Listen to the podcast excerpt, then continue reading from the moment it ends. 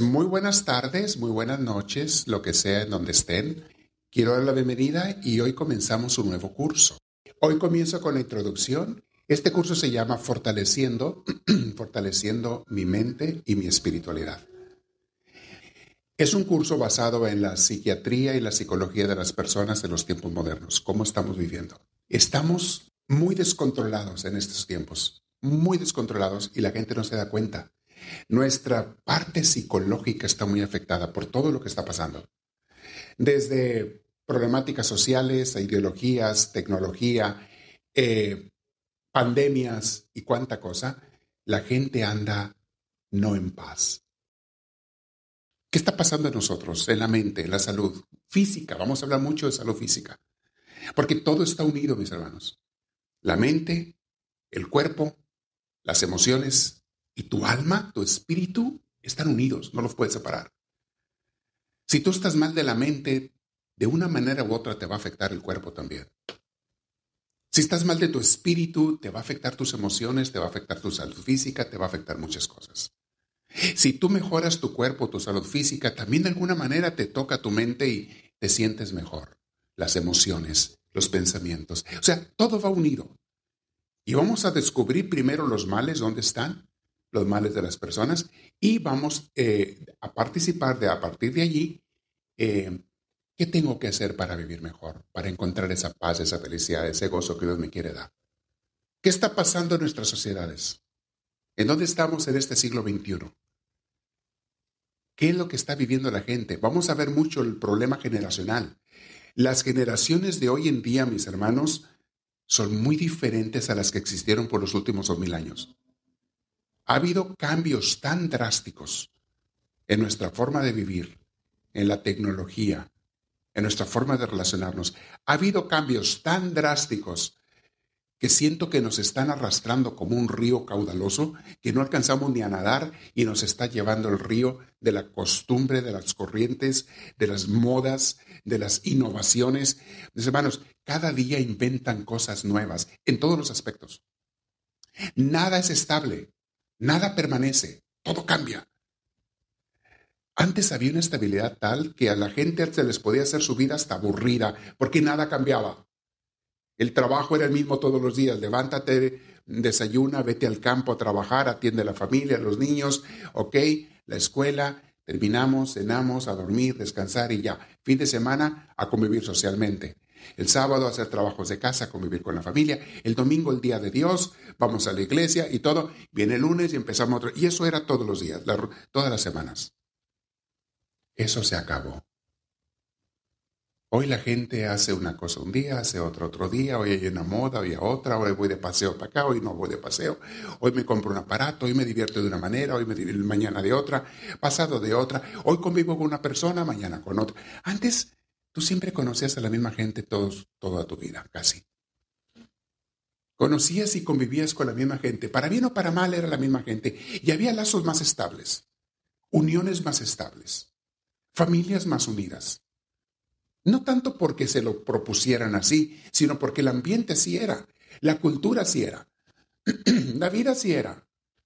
Vivías en el pueblo, ¿a dónde vas? No hay más que el pueblo.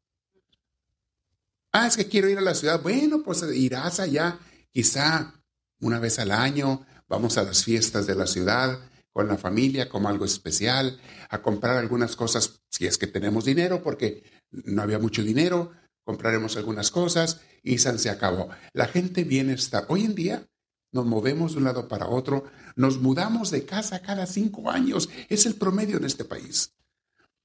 En Estados Unidos, el promedio de lo que la gente dura en una casa, y eso en casas compradas, es de cinco años, si compras casa. Los que viven en apartamentos se cambian cada dos años o cada año. Ya no hay estabilidad. Vecinos, no sabe quién serán ni los conozco. ¿Y para qué los conozco si mañana me mudo o se mudan ellos? Vamos a ver todo lo que está pasando. Esto, toda esta inestabilidad, quieranlo o no, tiene sus efectos en nuestra mente, en nuestra, nuestras emociones, en la forma de vivir, en nuestras relaciones humanas. Las familias son afectadas. La relación padres e hijos se afecta. La relación esposo-esposa, hermanos-hermanas, se afecta. Vamos a analizar todo esto. Ok, ¿y qué efectos psicológicos trae esto? ¿Por qué hay tanta gente con problemas mentales hoy en día? Cuando digo problemas mentales, no quiero decir locos, aunque sí hay muchos. O sea, personas que ya su mente no les funciona. No lo digo en forma despreciativa, al contrario, lo digo con mucha eh, ternura y compasión. Pobrecita la gente que su mente no le funciona. Debe ser un infierno vivir así. Y muchos de ellos han quedado así por el uso de las drogas, por el uso o abuso del alcohol. Mucha gente quedó trastornada de su cerebro y los ves a veces por cientos en las calles. Jóvenes, físicamente sanos, mentalmente destrozados. Buscando qué comer, buscando a quién pedirle, te lo encuentras. Ese, ese fenómeno de las drogas tampoco existía hace 100 años. No a ese nivel, no. A nivel en el que estamos ahora. Sí, ha cambiado el mundo, ha cambiado de una forma muy drástica, de una forma que no le damos alcance, están cambiando las cosas. Y mis hermanos, hay una cosa que les quiero explicar sobre cómo funcionan nuestras mentes. Nosotros siempre hemos buscado las diversiones, lo que nos hace felices, lo que nos da gusto, lo que disfrutamos, ¿cierto o no cierto? Siempre el ser humano quiere eso y está bien. Mientras sea algo sano, está bien. Buscamos diversiones. ¿Cómo se divertía la gente de hace, digamos, 500 años? La gente se divertía en el trabajo no tanto, pero el fin de semana acudían al centro comunitario del pueblo, que casi siempre en los países latinos y en algunos también anglosajones, casi siempre había una plaza o hay en el centro del pueblo. ¿Estamos de acuerdo? Y allí la gente iba a reunirse, a socializar, a convivir, a festejar. En los pueblos más alegres ponían música, una banda, un grupo, alguien tocaba música a veces hacían bailes al aire libre, era parte de la diversión. Comían, se les vendía comida, o era el mercado, compraban y vendían artículos, platicaban, comadreaban. Eso le daba un sabor a la vida, empapado de mucha relación social. Todos se conocían.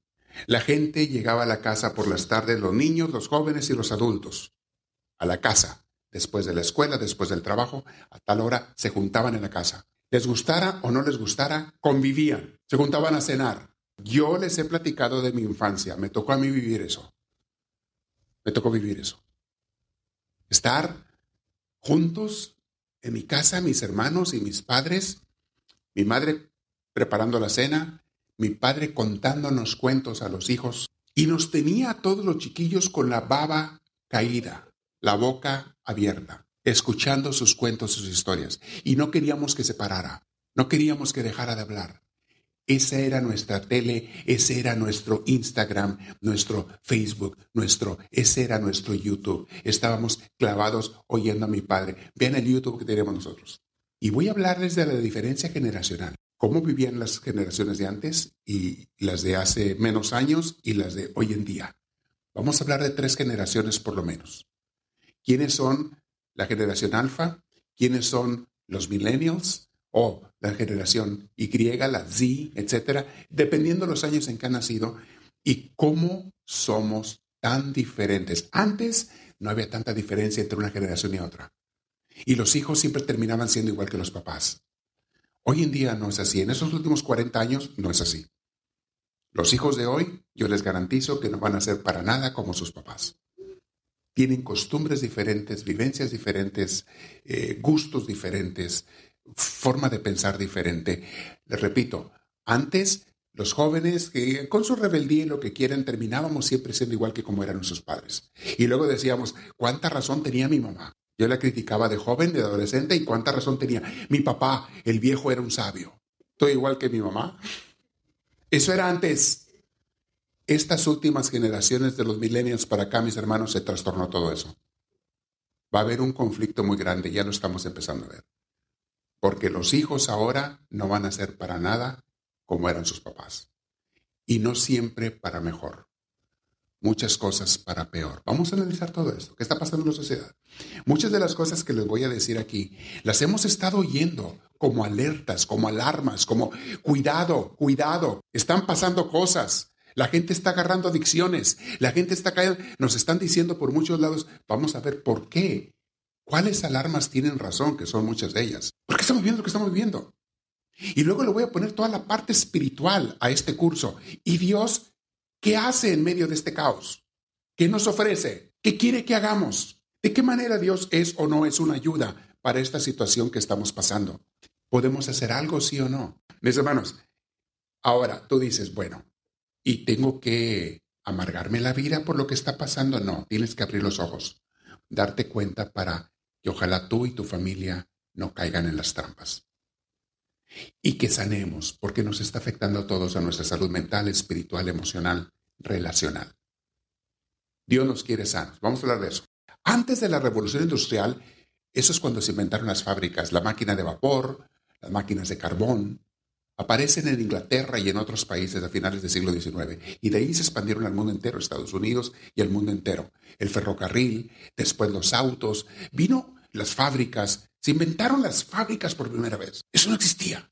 La gente vivía en su casa, los artesanos hacían las piezas en su casa. Todo era en casa y eran oficios de familia. Y el papá le enseñaba al hijo, la mamá a la hija. No había fábricas. Y, en cada pueblo había personas que sabían hacer de todo, porque tenían que vender de todo y, proveer de todo. Y si no había quien hiciera pan, pues alguien aprendía a hacer pan, se iba al pueblo siguiente, aprendía a hacer pan y se venía, porque lo iba a vender en su pueblo. Y la gente se lo iba a comprar porque a quien no le gusta el pan. Y un carnicero, porque alguien tiene que proveer la carne. Y un verdulero, y los agricultores, y los campesinos, y, y el que trae la leche, y el que tiene las vacas. Mis hermanos, todo eso era el ambiente en todos lados. Siglo XIX, salen las fábricas, inventan las máquinas, empiezan a producir en masa y les dicen en las fábricas de las ciudades a la gente, vénganse, aquí tengo trabajo para 50 personas, para 100 personas. Vas a venir todos los días a trabajar y vas a tener un cheque para la semana. No vas a tener que andar sembrando la tierra y ver si llueve o no llueve, andar cuidando el ganado, ver si se te murió, se te emplagó, se te, afectó tu ganado. Eh, no vas a tener que hacer eso. Vente a la fábrica, aquí trabajas de de tal hora a tal hora, antes eran horarios esclavizantes, de 7 de la mañana a 7 de la noche, lo que fuera.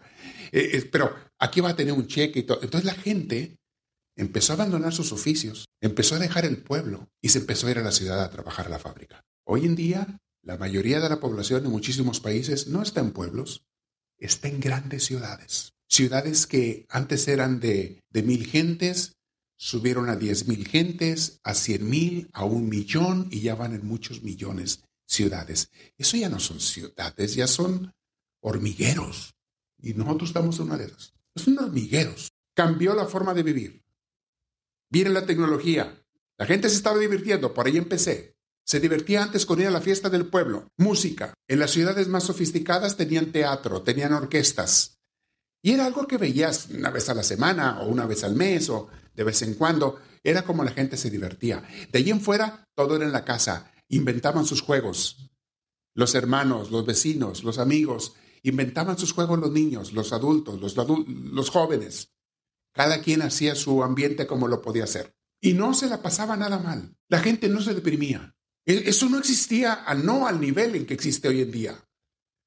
Era raro encontrar personas con con enfermedades, y si tenían enfermedades mentales era por otras causas, no porque, no tanto por el ambiente, por lo general.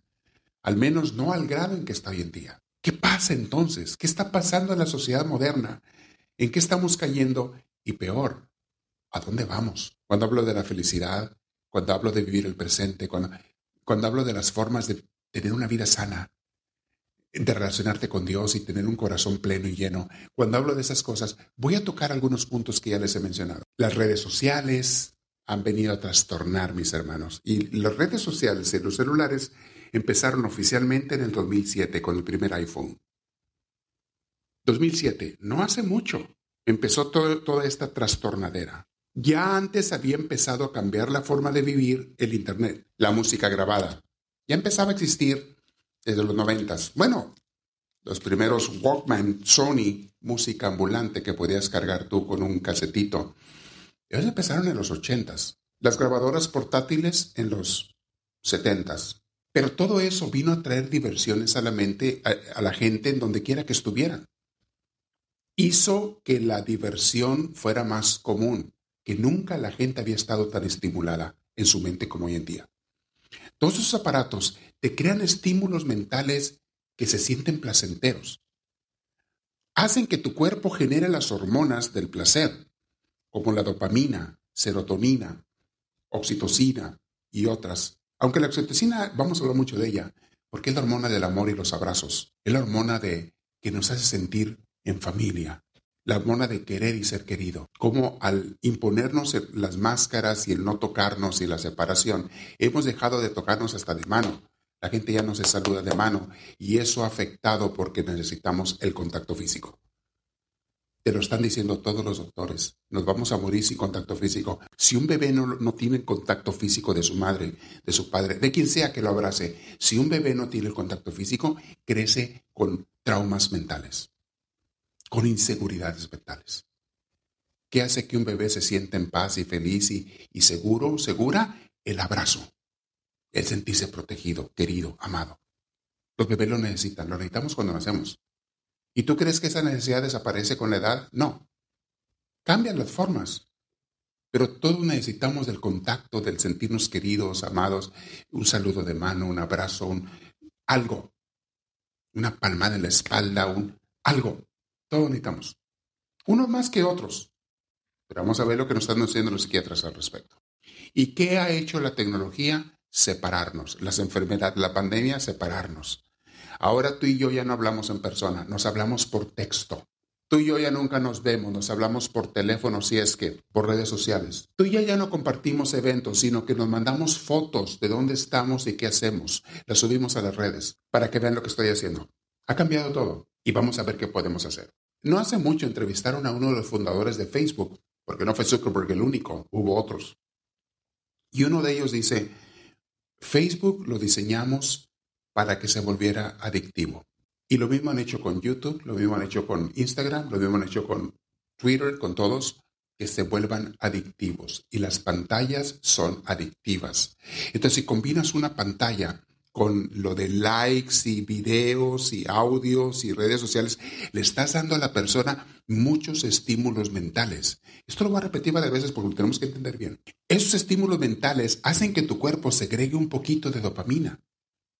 Cada que ves un video, cada que ves algo que te gusta o que te atrae, hace que tu cerebro se, segregue esa droguita natural que la misma artificialmente se estimula con las drogas forza su cerebro, o cocaína, o peor crack, o eso, forza su cerebro a que segregue dopamina. Eso es lo que los pone high. Pero tú de cuenta que la glándula de tu cerebro que genera eso, la ordeñaste, la exprimiste con una droga para que suelte un chorro de dopamina y entonces te sientes muy bien por un tiempo, pero cuando pasa el efecto, te sientes de la basura porque te quedas haciendo dopamina o lo que el celular te causa. Estás forzando a tu cerebro a que cree las hormonas del placer, pero luego, como todos los placeres, terminan hartándote, deprimiéndote, sintiéndote vacío. Los placeres no son para comerse todos de un trancazo, son para poquito y los inventó Dios para como premio para cuando hacemos las cosas bien. Por ejemplo, cuando tú haces ejercicio, haces cardio y corres, pregúntenle a los, a los que hacen mucho cardio y corredores, después de que hiciste ejercicio, sientes como un placer te sientes muy bien, relajado, a veces cansado, pero relajado y con placer. Tu cerebro suelta un poquito de hormonas del placer para darte gracias porque le diste salud con el ejercicio. A tu corazón, a tus venas, a tus músculos. Te suelta un poquito y te sientes muy bien. Le llaman el fenómeno de los corredores, de los atletas. Cualquier persona, ustedes lo pueden hacer. Hagan un día bicicleta, o trotar, o correr, lo que puedas hacer por un rato. Ya cuando después de, un rato hiciste ejercicio, algo que valga la pena, te sientes cansado y con un relajamiento y una paz y un gozo, tu cerebro te está dando las gracias con esas eh, hormonas. Para que lo hagas más por tu salud. Así lo inventó Dios. ¿Cómo lo inventaron los humanos? Ah, no, me chupo una droga y esa va a hacer que suelte mi cerebro a fuerzas las hormonas del placer. Me siento muy bien, sí, pero luego te sientes muy mal porque fue artificial. Ya se cuenta como la cruda. Qué rico está este vinito, sí está muy rico. Échese otro, otro. Y échese otro vosotros. Y échese otro. Ay, que al rato estás tirado en el suelo. Que el día siguiente te la quiero encargar como amaneces. La famosa cruda. ¿Ah, verdad? ¿Verdad que nada es ya gratis? ¿Verdad que no es tan placentero como tú creías que era? ¿Ves las consecuencias? ¿Ves lo que tu cuerpo te está diciendo? Todo lo que abuses trae consecuencias, porque Dios hizo las cosas en su medida. Con las redes sociales, con los teléfonos, estamos forzando a nuestro cerebro a que suelte dopamina, dopamina o, serotonina o las drogas, las hormonas. Lo estamos forzando con tanta imagen, con tanto eso, con tanto lo otro, de tal manera, porque otra cosa que hacen esas drogas cuando las abusas, te hacen adicto. Después tu cerebro quiere más. Ya no se conforma con que le des una vez cada semana. Ah, ah. Quiere todos los días. Oye, y nomás una vez al día. Ah, ah. A cada rato. Y por eso tiene esa gente que se va a dormir con el teléfono en la mano, aunque no lo crean. Hay gente que se va a dormir con el teléfono, se quedan dormidos con el teléfono en la mano. ¿Cómo vas a creer tú eso? Porque la droga no la pueden soltar. No pueden soltar la droga. Tienen que estar chupando esa marihuana, inyectándose esa heroína que se llama celular. Y se levantan en la mañana y adivina qué es lo primero que agarran. El celular. Y si se los olvidó ponerlo a cargar, les quiere pegar un infarto. Les quiere pegar un infarto. ¡Ah! ¿Qué voy a hacer sin batería, sin mi celular? ¡Ah! ¿Se quieren morir? Salen de la casa, se suben al carro para ir a trabajar, a la tienda, y a las tantas cuadras se acuerdan que se les olvidó el celular. ¡Ah! Madre Santísima, mejor se me hubiera olvidado la ropa, pero no el celular. Se regresan, aunque lleguen tarde a donde iban.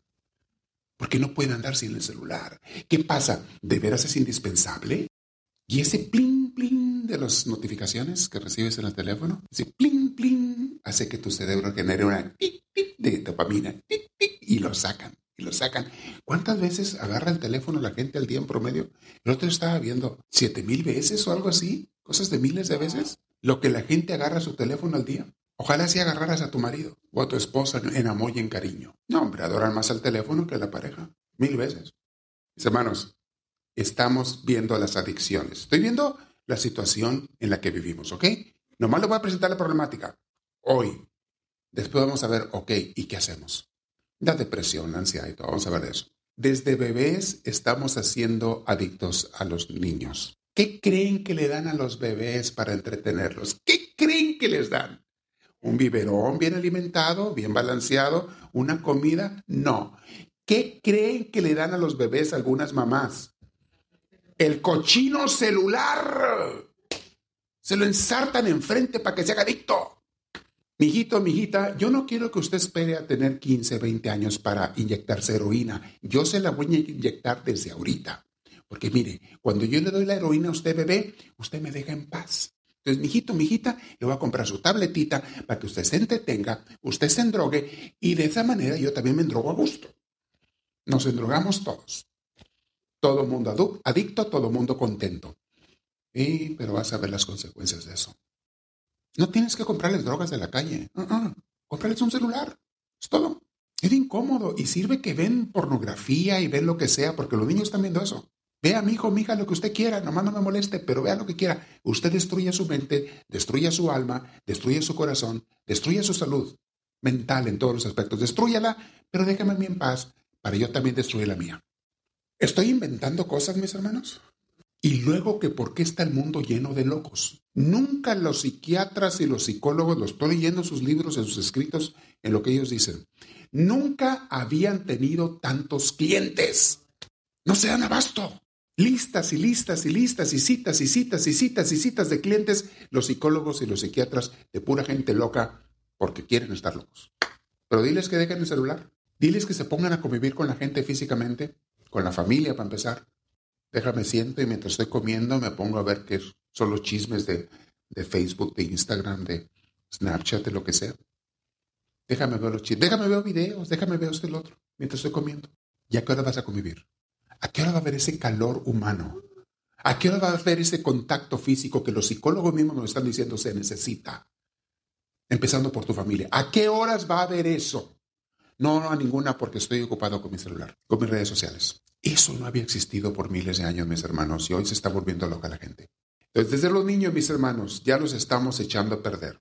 Tengo en mi familia a dos maestros, hermanos. Conozco entre los grupos, las comunidades que tenemos de misioneros del amor de Dios, a más maestros. ¿Saben cuál es el fenómeno que están teniendo especialmente los maestros de niños pequeños? que están teniendo, no les ponen atención los niños a ellos. Para nada. Están sumamente distraídos. Que nada es estable, les dije hace rato. Todo cambia. En la mente ellos esperan que todo cambie. Todos los días sale un juego nuevo. En sus teléfonos, en sus Nintendos, en sus Xboxes. Todos los días hay algo nuevo. Y luego algo nuevo. Y luego algo nuevo. Y luego algo nuevo. Y luego algo nuevo. Y siguen repitiendo por millones de veces toda la vida. Porque no hay nada estable, nada les gusta para siempre. Todo quieren novedad.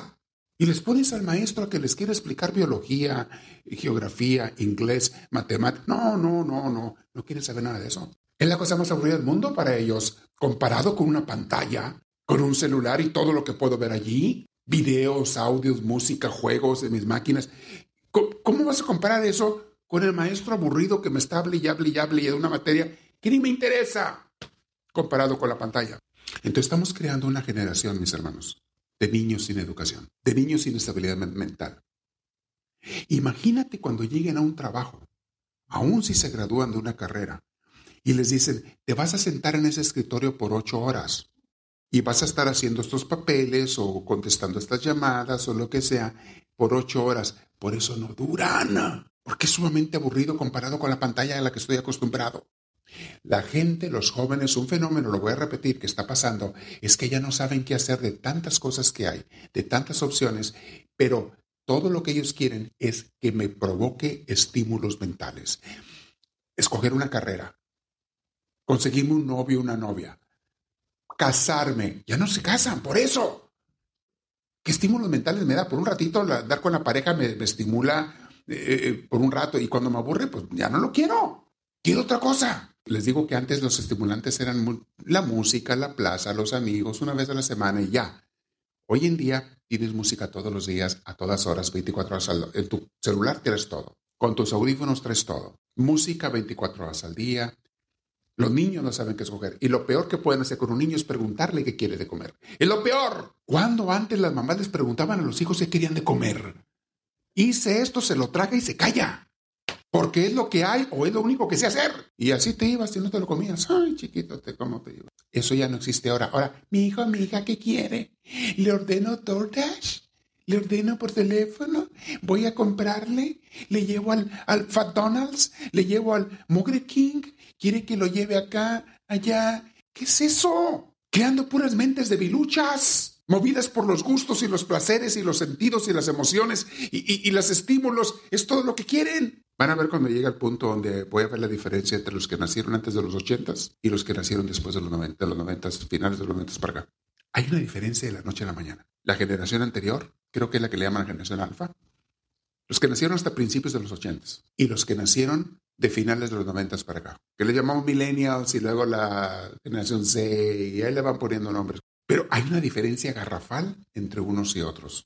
Los que nacieron antes de los 80, ahí estamos muchos de nosotros, nacimos a veces en situaciones económicamente, socialmente más difíciles. Fue otra realidad. La gente de esa época aprendió a luchar, a trabajar, a sobrevivir, a batallar, y los que tenían familia, a formar familia también, y los que tenían familia, a sacarlos adelante, darles de comer. Pero la generación de los que nacieron de los noventas para acá ya no tiene nada de eso. No tienen que luchar para nada. No les digo que hay 100 restaurantes a la vuelta de su casa. Ya la comida está preparada en la tienda, ni siquiera tienen que cocinar. No quieren cocinar. El otro día me dijo una, una mujer, ¡ja! Me casó con mi marido y este pensaba que yo iba a cocinar porque creía. Yo soy moderna, ya no se cocina. Ah, no, entonces ¿qué tragan ustedes? Pues, comía restaurante. Ya lo ven como una ofensa, el cocinar, como si fuera algo vergonzoso. Y luego aparte, no quieren trabajar si no tienen estímulos mentales. O sea, a mí no me pidan que trabaje. Pero sí, denme comida de restaurante todos los días. Denme mi casa, denme todo. ¿No se han fijado que hoy en día muchos hijos están siendo mantenidos por papi, por mami, hasta los 25 años de edad? Y mantenidos porque para empezar hasta los tienen en la casa, sin pagar renta. Eso es ser mantenido, perdóname que se los diga, eso es ser mantenido. Papi, mami, me dan de comer, me dan casa, me dan todo. Yo no tengo por qué trabajar, yo mejor me la paso jugando mis juegos de Xbox es que ese papi y esa mami nacieron antes de los setentas para atrás. Y ese hijo, esa hija nació de los noventas para acá. ¿Ven la diferencia? O quieren que les eche mentiras. Todo está bien, todo es color de rosa, todo, todo va bien. ¿Quieren que les eche mentiras? Este curso va a ser así, pero nos va a abrir los ojos. Por lo menos que no nos engañen. O que nosotros no nos engañemos solos. Mis hermanos, los muchachos de los setentas para atrás ya a los 15 años estaban trabajando y ganando dinero en su tiempo libre, iban a la escuela, o si no iban a la escuela, se metían en un trabajo. Trabajaban con el papá en el campo, en la carpintería, en la panadería, en el taller mecánico, en lo que fuera, o en otro lugar, con el tío, con el padre, pero estaban trabajando. Hoy en día, ¿qué están haciendo? Jugando con el celular. A la misma edad. A la edad en que los papás estaban trabajando, los hijos hoy en día están jugando, porque papi y mami les da casa y comida. ¿Qué clase de adultos van a ser esos dentro de 15, 20 años? Ya son adultos ahorita, pero más adultos, más viejos. ¿Qué clase de gente va a ser? ¿Qué tantos responsables van a ser? ¿Qué tan buenos padres de familia van a ser? ¿Madres de familia van a ser? ¿Qué tan buenos esposos y esposas van a ser? Imagínatelos con esos valores y esa forma de vivir que llevan. Pues, hermano, estoy hablando de lo que estamos viviendo, no de otra cosa. Es lo que estamos viviendo. Y yo no los voy a engañar. Y lo vamos a ver, y Dios, ¿qué quiere que hagamos? ¿Y cómo te cambia la vida agarrar los valores de Dios? El niño de siete años con los electrónicos y los juegos y las músicas desde que era bebito, ha recibido más estímulos mentales que los que sus papás, abuelos y de ahí para atrás por miles de años recibieron en toda su vida. El chiquillo de siete ya lo recibió y se pasó. ¿Qué será cuando tenga 10 y 15? Para que vean dónde estamos. Adictísimos a las estimulaciones mentales. Por eso no ponen atención en la escuela. Por eso no tienen proyectos ni planes serios. Por eso no se quieren ir de la casa, no quieren trabajar, no quieren responsabilidad. Ah, sí, si trabajo es para sacar dinero para mis juguetes, para comprarme el mejor celular y estar cambiando cada año, cada dos años. Si trabajo es para eso, para mantenerme no, porque papi me mantiene, mami me mantiene. Y papi y mami tienen pavor de que el hijo se le vaya porque saben que es un bueno para nada. Pero tú lo hiciste así y lo estás haciendo más con esa actitud. Estás favoreciendo que siga haciendo más. Eso pasa con niños de 7 años, ¿ok? Muy bien. Ese exceso de estimulación mental está haciendo que ya no sepan escoger nada, porque tanto de qué escoger y todo lo que yo voy a escoger, carreras, profesiones, proyectos de vida, novio, novia, esposa, ya no saben escoger nada, porque hay tantas cosas que escoger y, y entre tantas no hay yo cuál escoger, cuál me va a dar más estímulos mentales. ¿Cuál carrera, profesión me va más desde que estoy estudiando? Y tienen que ser estímulos inmediatos. La gratificación referida, o sea, retrasada, mis hermanos, los psicólogos te están diciendo, es algo que debemos desarrollar todos. ¿Qué significa la gratificación retrasada? Que no tienes que tener lo que tú quieres en el momento que lo quieres. Nos hemos acostumbrado a que a la hora que yo quiero algo, lo consigo y ya. Y no importa que no tenga dinero, para eso tengo tarjeta de crédito. Ya no tengo ni que ir a la tienda, lo ordeno por Amazon. Me llegan dos días. Pero ya, la gente quiere todo de inmediato, por eso ya no están satisfechos con nada. Antes tú decías, quiero, me gustaría una bicicleta. Te hacían esperar meses o un año. Y otras veces, ni en el año te llegaba lo que querías. ¿Y qué hacías? ¿Te morías de desesperación porque no lo tenías? No, inventabas otros juegos, otras cosas. Yo me hacía mis carritos de madera clavada y le ponía sus llantitas con roles de valeros de las llantas de los carros. Esas eran las llantitas de mis carritos. Le ponía sus cuatro, le atravesaba dos tablas atrás, el cuadro de madera, que era el carrito, le atravesaba dos tablas, le ensartaba allí los, valeros y esas eran sus llantas. Y yo ya tenía mi tonka hecho por mí. Y saben que me divertí igual o más con ese carrito yo que mis primitos que tenían la cara de la tienda. Porque yo usaba mi imaginación para hacerlo y usaba mis manos y me divertía de estarlo haciendo.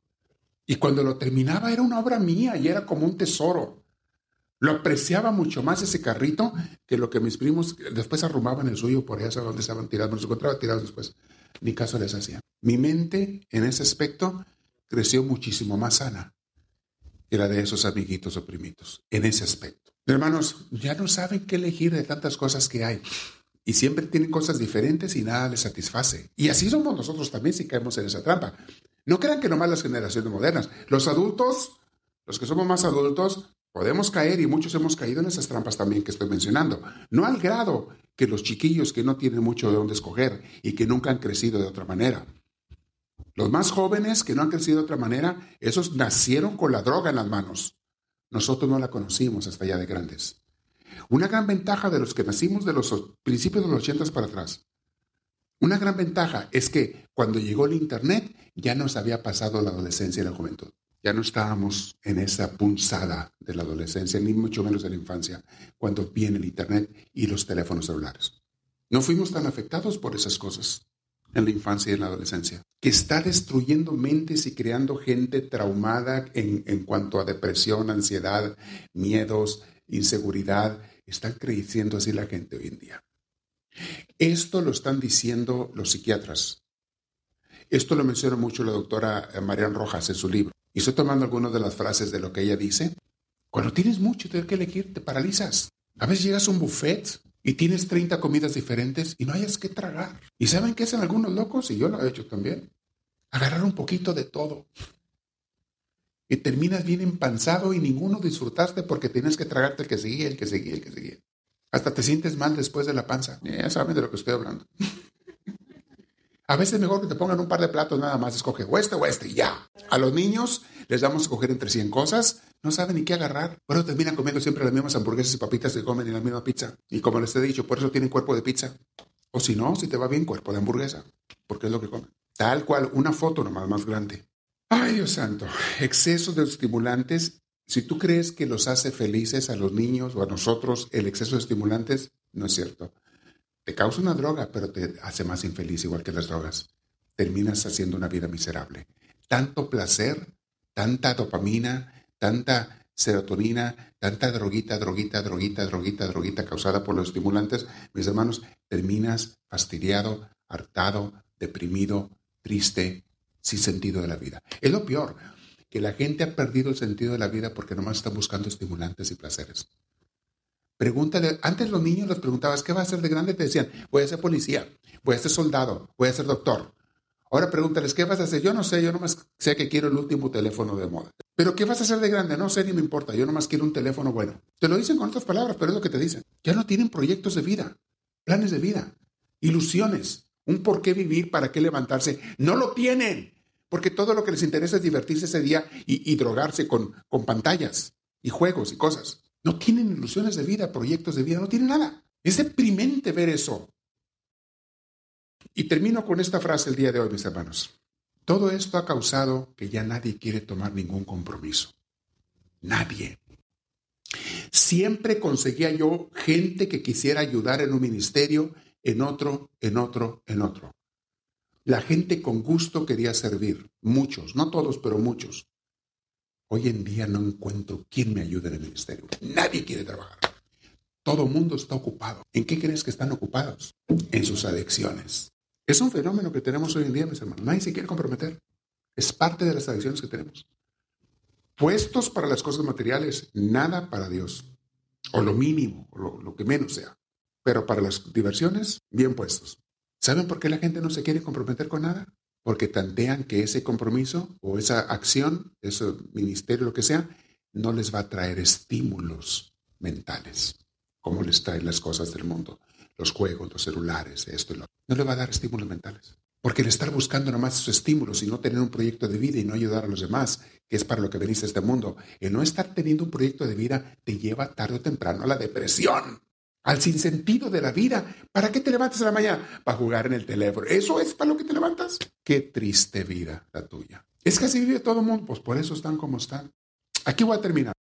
Estamos haciendo un análisis de la realidad, nada más. Y no le estoy diciendo nada nuevo, ni le estoy diciendo nada de que lo sorprenda demasiado.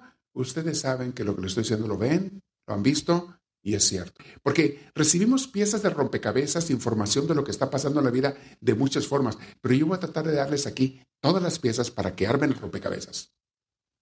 ¿Qué está pasando en mi vida, en mi sociedad, en mi familia, con mis hijos, con mis papás, con mis hermanos? ¿Qué está pasando con mis compañeros de trabajo, de escuela? ¿Por qué estamos como estamos? ¿A dónde vamos? Y luego, una vez que analice cómo está el mundo, ahí es donde me toca a mí decidir, ¿y yo cómo voy a estar? Porque algo que vamos a descubrir como siempre es que tú no puedes cambiar al mundo, pero sí te puedes cambiar. Y tú puedes ser una persona mucho mejor. Algo que lo vamos a llevar al final. Y de hecho la doctora María Rojas habla mucho de eso. Ella habla mucho de sacar tu mejor versión. El Army de Estados Unidos te dice, be all you can be. Yo le digo, sé siempre mejor, tú puedes ser mejor. Más grande, mejor, en todos los sentidos que lo que eres. Y no me refiero a grandezas mundanas y materialistas, me refiero a ser en dignidad, en, servicio, en, en misión y propósito, una mejor persona. Puedes ser más que lo que eres ya, porque todos podemos crecer. Y eso le va a dar sabor a tu vida. Vamos a terminar este, con una oración final. Gracias, Señor, porque es tu amor el que nos hace estar en tu presencia, pero también aprender y descubrir cosas, Dios Santísimo. Danos tu luz, danos tu enseñanza, danos tu gracia. Todos te bendecimos en esta noche y te decimos, gloria al Padre, gloria al Hijo y gloria al Espíritu Santo, como era en un principio, sea ahora y siempre, por los siglos de los siglos. Amén. Para ustedes y sus familias, reciban la bendición de Dios Todopoderoso, en nombre del Padre y del Hijo y del Espíritu Santo.